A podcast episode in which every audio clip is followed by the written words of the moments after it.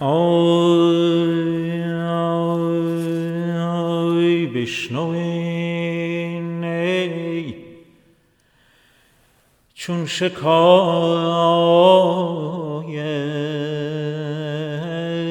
می کند. همراه با یاسمن گفتگوی 17م. با درود و آرزوی سرور و شادمانی برای شما عزیزان، بسیار خوشحالیم که در 17مین گفتگوی یاس و من با ما همراهید تا به دیدار دوست گرامی در کانادا برویم و پای صحبت ایشان بنشینیم. با سلام خدمت این عزیز و سپاس از اینکه دعوت ما رو پذیرفتند. میکروفون برنامه رو در اختیارشون میذاریم تا خودشون با زبان خودشون در مورد خودشون، زندگیشون، اینکه چه کار میکنن، کجا زندگی میکنن و حال و هوای این روز و روزگارشون چجوری هست با شما دوستان عزیز صحبت بکنن. خواهش میکنم بفرمایید.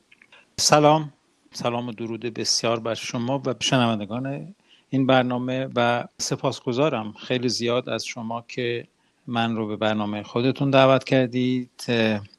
شنیدم بعضی از مصاحبه‌هایی که کردید، بسیار آدمای سنگین و وزنی رو دعوت کردید، اما این صفا و صداقت و این خودمونی بودن رو حفظ کردید و از این بابت من هم خیلی خوشحالم که میتونم در خدمت شما و علاقمندان به برنامه شما باشم. من اصغر وفایی هستم، اسمم اصغر و فامیلم وفایی است. دوستان نزدیکم من رو وفا صدا میزنن.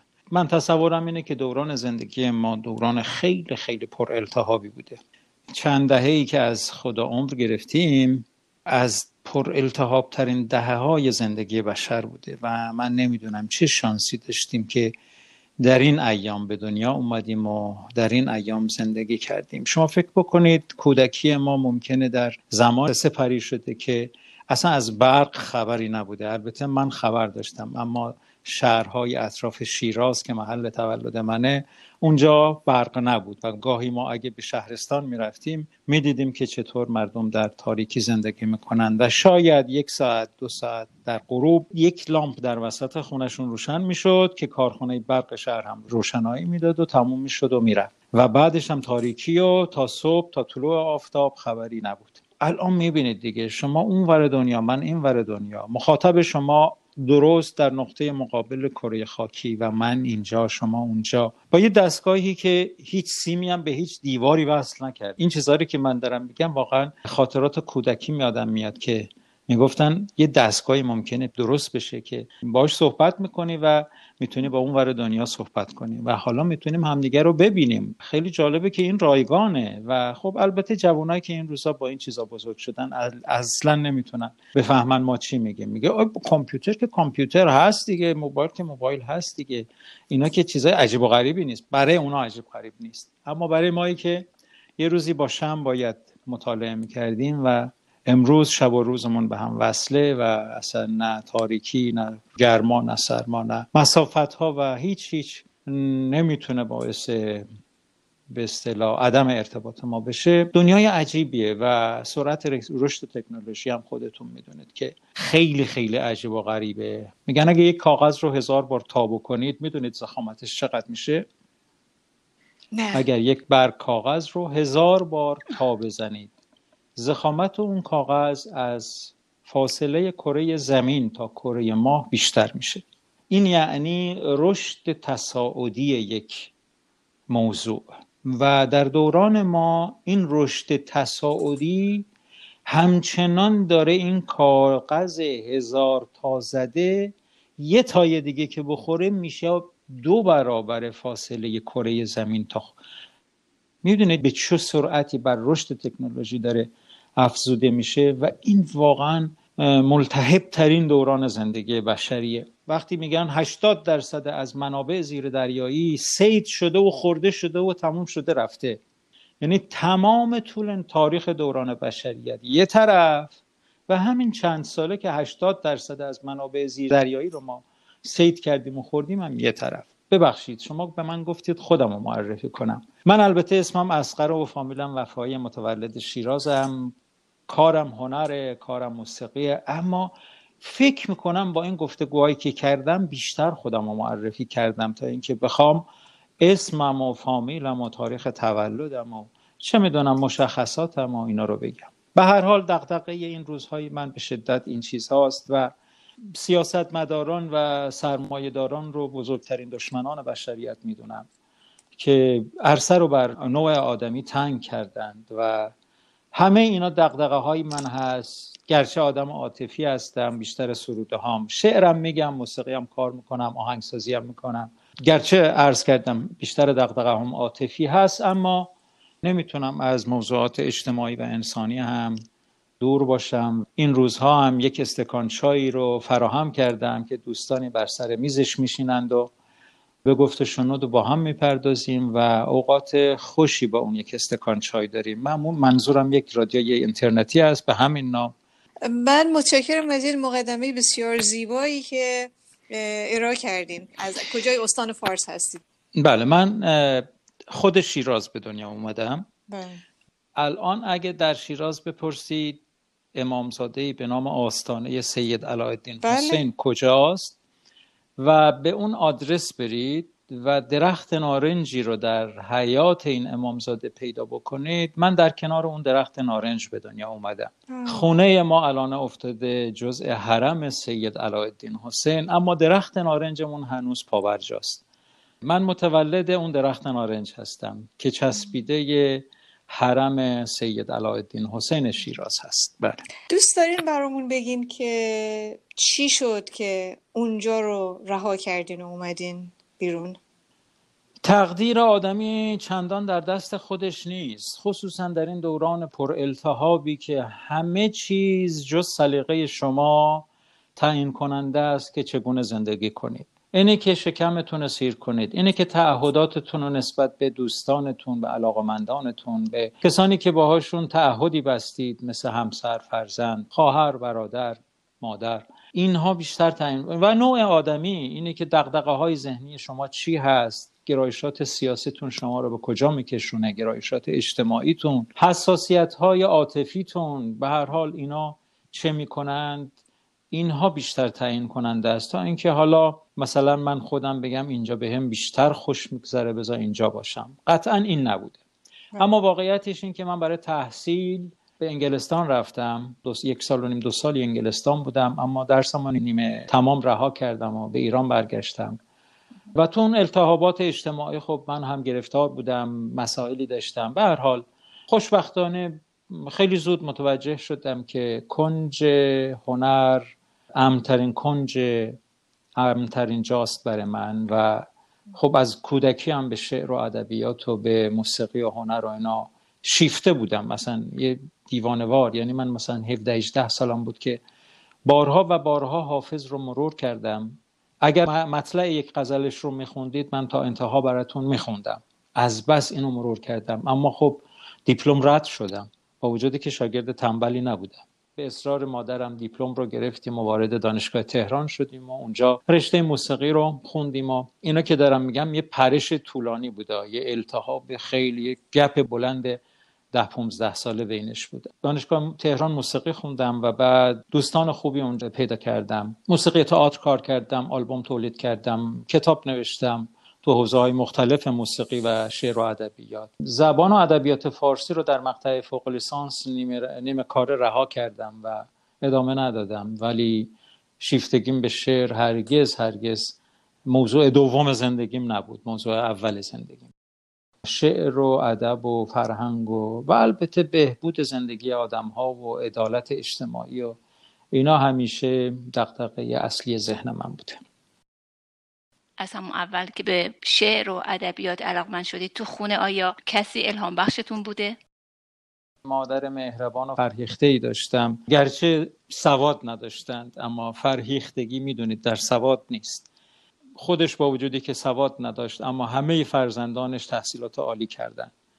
ما در محله داشاکل زندگی میکردیم دیگه، اون محله سر دزدک و آستانه و اینا نزدیک به هم. شاید در 1 کیلومتر دایره میکشیدید دور ما مدرک دیپلم پیدا نمیشد. محله جنوب شهر شیراز بود، اما خب فرزندان ایشون همه تحصیلات عالی کردن. همت بلند ایشون واقعا محرک اصلی همه ما بود برای اینکه به کم قانع نشیم. آدم‌های مؤثری باشیم در زندگی، هم تأثیرات جدی از به اصطلاح حواشی خوبمون بپذیریم، هم اگر از دستمون بیاد تأثیرات جدی و خوب بر اطرافمون داشته باشیم. و خودش هم اینجور بود، با وجودی که دستش به جای بند نبود، ولی خب خاطرم هست که خانم‌های همسایه خیلیشون باش مشاوره می‌کردن و راه حل می‌گرفتن ازش. به هر حال اون شاید یه مقدار زیادی برای شخص من، چون من فرزند آخر خونه بودم و میدونید بچهای آخرم تحت قاری و نونوره و مامانی هم دیگه، شاید این بود که یه مقدار. و یکی دیگه هم شاید منع مذهبی که در خانه ما وجود داشت که موسیقی اجازه نداشتیم گوش بدیم، اون هم یک محرک اصلی بود که توجه من رو به هنر و به موسیقی خصوصا بیشتر میکرد. در هر خانه در شیراز هم حافظ و سعدی و مسنوی و مولانا و اینا اصلا بلا منازع وجود داره. در خانه ما هم چندین حافظ بود که یکیشو من ریش ریش کرده بودم، تقریبا از بس برگ زده بودم. کاغذ کاهی داشت، چاپ بمبئی بود اون موقع، یعنی یه چیز عتیقه‌ای هم بود، اما انقدر برگ زده بودیم و گاهی کنارش هم یواشکی با مداد یادداشت نوشته بودیم که دیگه مثل دل خودمون ریش ریش شده بود و ولی در خاطرمون ثبت شد، در خاطرم ثبت شده بود اکثر غزلهاش. و تقریبا میتونم بگم اون سالها کلیه غزلیات حافظ که بیشتر از 500 بیت نیست در خاطرم بود، یعنی کافی بود که مطلع اولش رو بخونه تا من تا انتهای غزل رو بتونم بخونم. فرمودین که دستی در هنر موسیقی دارین، در این مورد برامون توضیح بدین. موسیقی ایرانی من کار کردم و در موسیقی ایرانی هم با ساز شروع کردم، سنتور زدم، دف زدم، ستار زدم. دغدغه اصلیم آواز ایرانی بود. استادان متعددی رو دیدم. در شیراز با آقای رضوی سربستانی کوتاه مدت کار کردم. بعد به اصفهان اومدم، با آقای شاهزادی و سعیدی کار کردم. با مرحوم استاد عباس کاظمی کار کردم. ملاقات‌هایی با استاد کسایی داشتم که از محضرشون استفاده‌های خیلی زیادی کردم. از استاد داد بهره‌های زیادی بردم. گرچه ملاقات‌ها کوتاه بود، اما ایشون نوروز تا نوروز وقت میدادن دیگه، یعنی هر وقت میگفتیم که خدمتتون میرسیم میفرمودن ردیف دوامی رو نوروز سال آینده به من جواب بده، اینجوری مثلا میگفتن. بله. آواز دغدغه اصلیم هست. خب البته ما تو دانشگاه هارمونیا، کنترپوآنا، آهنگسازی و اتنوموزیکولوژی و چه میدونم همه اینا رو خوندیم، بنابراین با موسیقی کلاسیکم آشنا هستم و تئوری موسیقی رو خوب میدونم. متدهایی رو هم برای آموزش موسیقی طراحی کردم، چون به نظرم رسیده که واقعا آموزش موسیقی در کل دنیا و به شدت در ایران مخدوش هست و بنیانی و اصولی بهش فکر نشده و معمولا در مورد این موضوعات هم باید یک نفر یک کنجی بشینه کار کنه، درست مثل ده خدا که عزلت میگزینه و لغتنامه رو تولید میکنه. هیچ آکادمی وجود نداره در خصوصا در مملکت ما، خصوصا در حوزه هنر و موسیقی، که بخواد حالا دغدغه‌های مثلا بهبود آموزش هنر، آموزش موسیقی رو داشته باشه. به همین دلیل هنوز دهخداوار باید قاری رو پیدا کرد، رفت نشست توش و متد طراحی کرد تا فرزندان ما بتونن بهتر از آموزش های موسیقی بهره ببرن. موضوع اصلی برنامه ما، اون چیزی که ما سعی می‌کنیم تحت پوشش قرار بدیم، دوران قرنطینه است. این دوران رو چطور گذروندید؟ آیا ایده و الهام جدیدی در شما ایجاد شد برای شروع کار و هدف و برنامه جدیدی؟ من 1.5 سال هست که مهاجرت کردم به کانادا. خودتون رنج مهاجرت رو میدونید یعنی چی. گرچه من اینجا آموزشگاهی رو تأسیس کردم در خود تورنتو و کارگاه‌های موسیقی برگزار کردم، کنسرت دادم، اما خب مثل این که اینجا انقدر کردیت‌های آخر ما همه رو درگیر کرده که خیلی کسی به فکر این موضوعات نیست.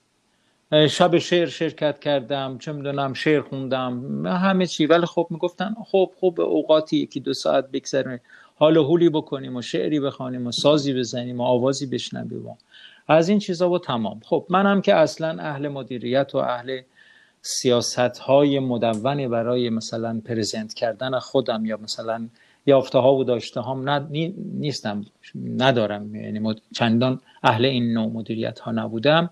به همین دلیل این 1 سال در اینجا تقریباً فعالیت‌های آزاد خودم رو داشتم. و به فکر بودم که آموزش‌های مجازی رو راه اندازی بکنم، چون ایران شاگرد داشتم، فعال بودم، پرورش و مربی می‌کردم و تو همون حوزه آموزش موسیقی و اینا. اما اینجا خب همجوری چیز شده بود، به فکر تقویت به اصطلاح مراودات آنلاینم بودم و یک راهکارهایی رو هم پیدا کرده بودم که یه مرتبه کرونا اومد.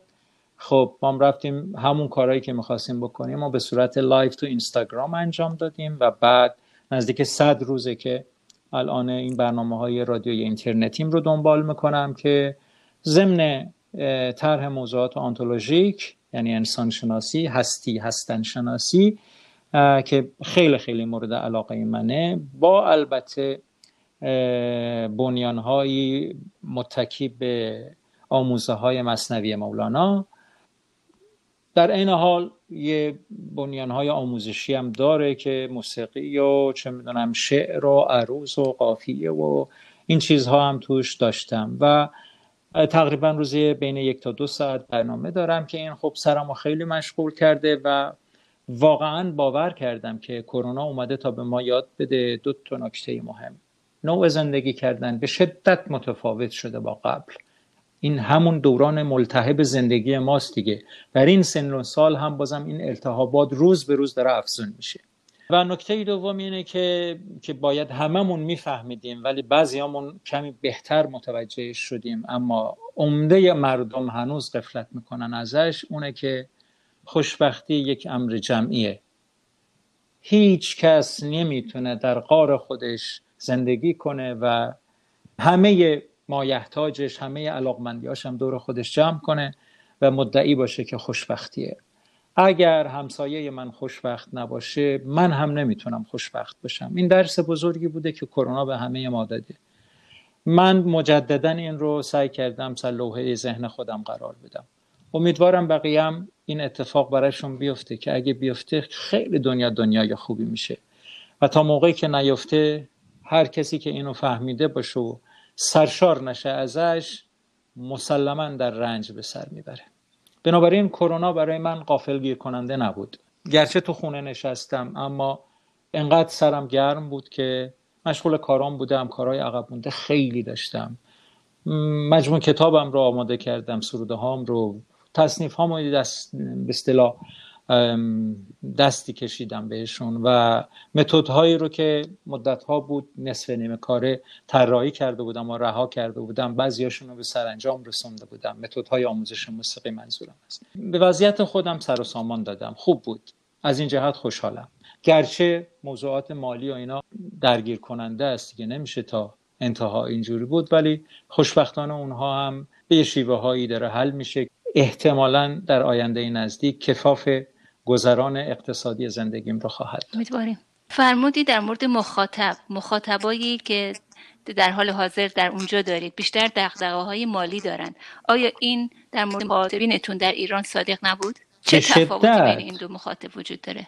به شدت، یعنی اونها بیشتر اسیر بودن. یه نگاه جامعه شناسانه نسبت به استقبال از موسیقی و به اصطلاح گریز از موسیقی داشته باشیم، از یه جایی از بعد از انقلاب به شدت هجوم برای فراگیری موسیقی زیاد شد.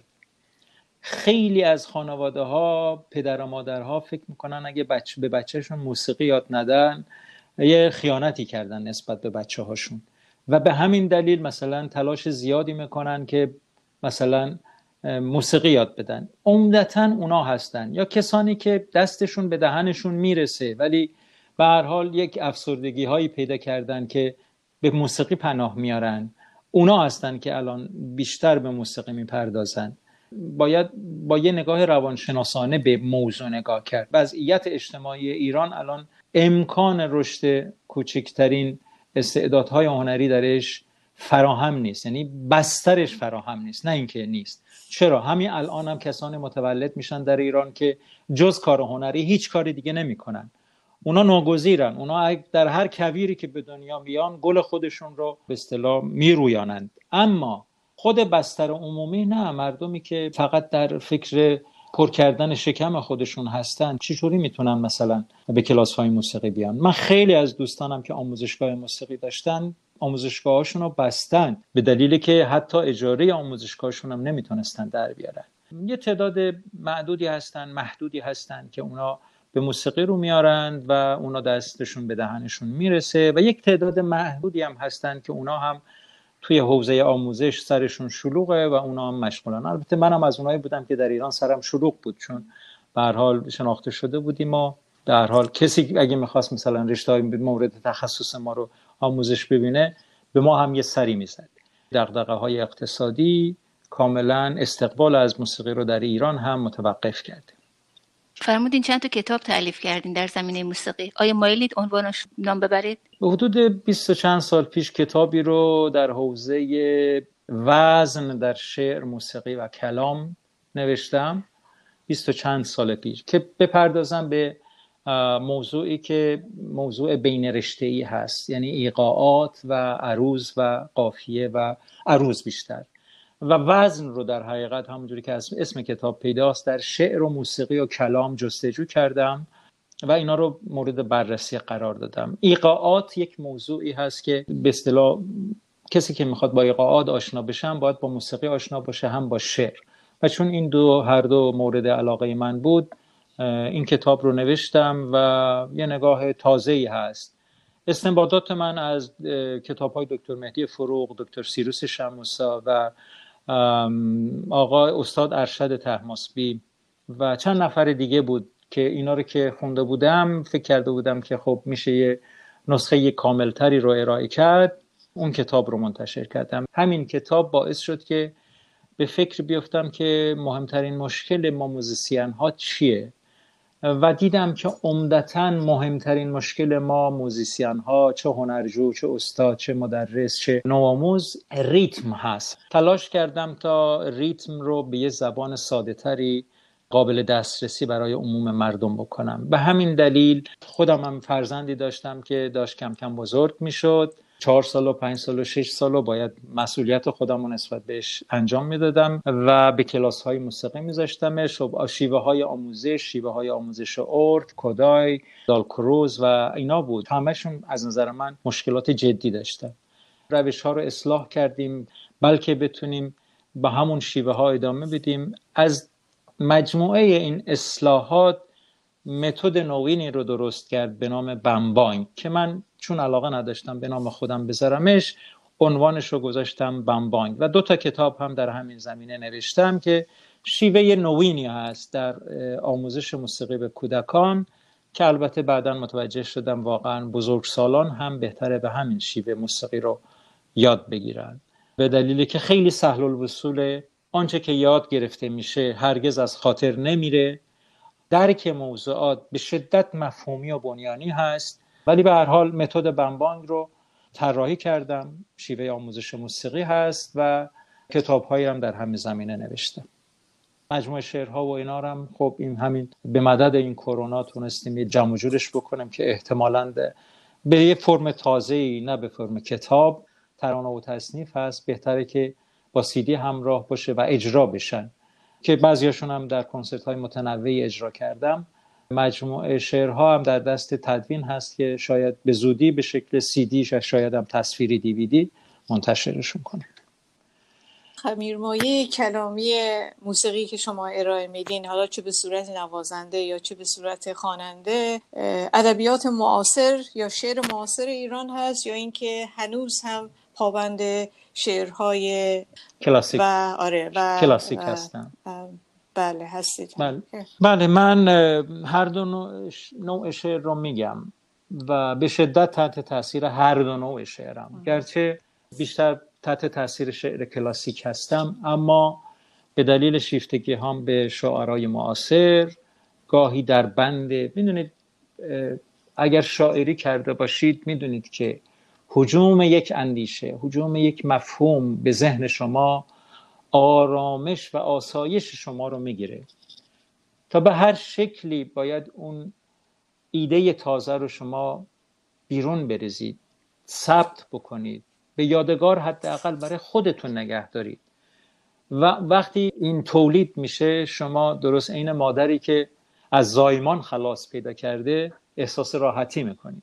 البته شعری هم دارم همینجوری تحت همین عنوان که زاییدم، زاییدنه، شعریه نو زاییدنه. نه، من به هر دو شکل شعر گفتم. حتی تصنیف هایم که سرودم، تصنیف هایم که کار کردم، هم فرم های به اصطلاح کلاسیک قدیم دارن، هم فرم خود تصنیف دارن. میدونید تصنیف فرم خاص خودش رو داره، یعنی نه شعر کلاسیک قدیمه نه شعر نوه.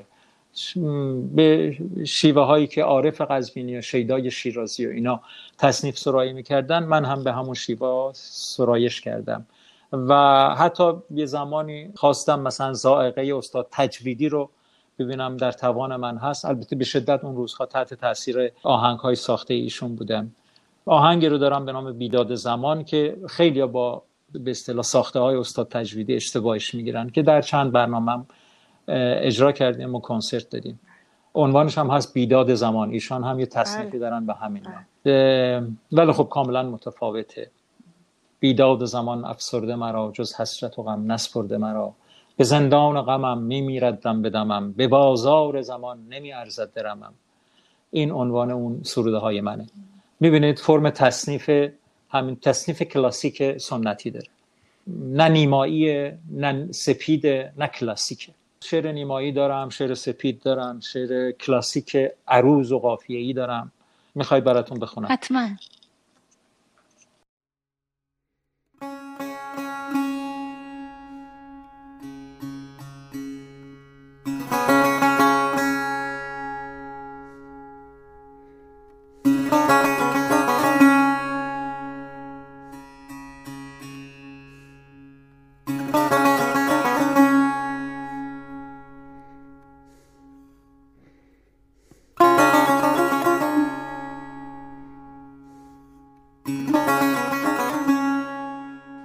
جاری شدی تو در من و نامم شده است جوی. جاری شدی تو در من و نامم شده است جوی. من شاعرم چرا که تو میگویم بگوی. ادعای شاعری من از اینجا سرچشمه میگیره که خودم گوینده شعرهام نیستم. حتما کسی دیگه ای داره به من میگه بگو، و چون اون میگه من رو شاعر کرده. این استنباطی است از شعرهای سعدی شاید، که من چشم بر تو و دگران گوش بر منند. واقعا اگر اون جاری نشده بود در من، من جوی نبودم، و اگر اون به من نمیگفت بگوی، من شاعر نبودم.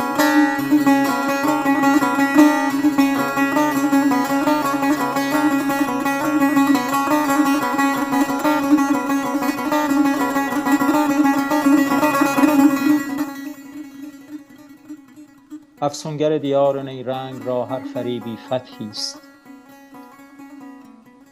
تندیس سنگی هر نوباوه بر درگاه قلعه جادوش گواه تلسمی سحری، و ما گله گله به بازی گرفته می شویم که گوهر شرافت را و عشق را دیر زمانی است نشان گم کرده ایم.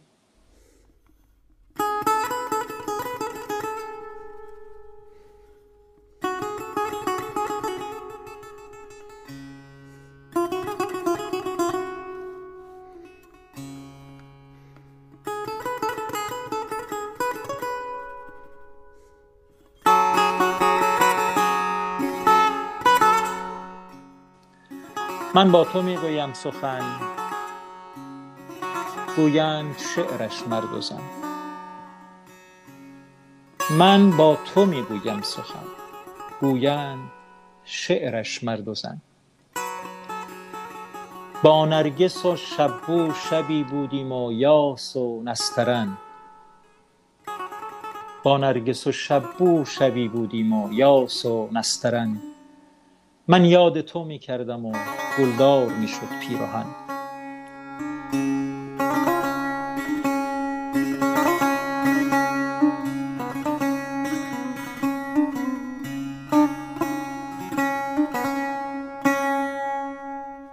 آیا شما اشعاری رو که میگی خودتونم اونها رو به آواز تبدیل میکنید؟ یعنی دستمایه قرار میدین؟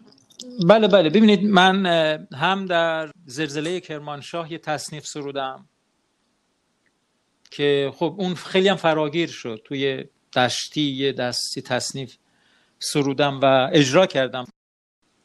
خاطرتون هست نزدیکای شب یلدا بود که زلزله کرمانشاه اومده بود. شب طولانی یلدا، غم ویرانی یلدا، دو چشمم شد از ماتم نم بارانی یلدا، شب طولانی یلدا، شب طولانی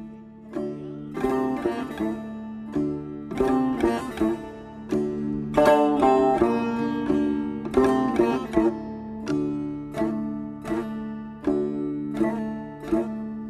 شب طولانی یلدا، غم ویرانی یلدا، دو چشمم شد از ماتم نم و بارانی یلدا، شب طولانی یلدا، شب طولانی یلدا، چرا میمانی یلدا؟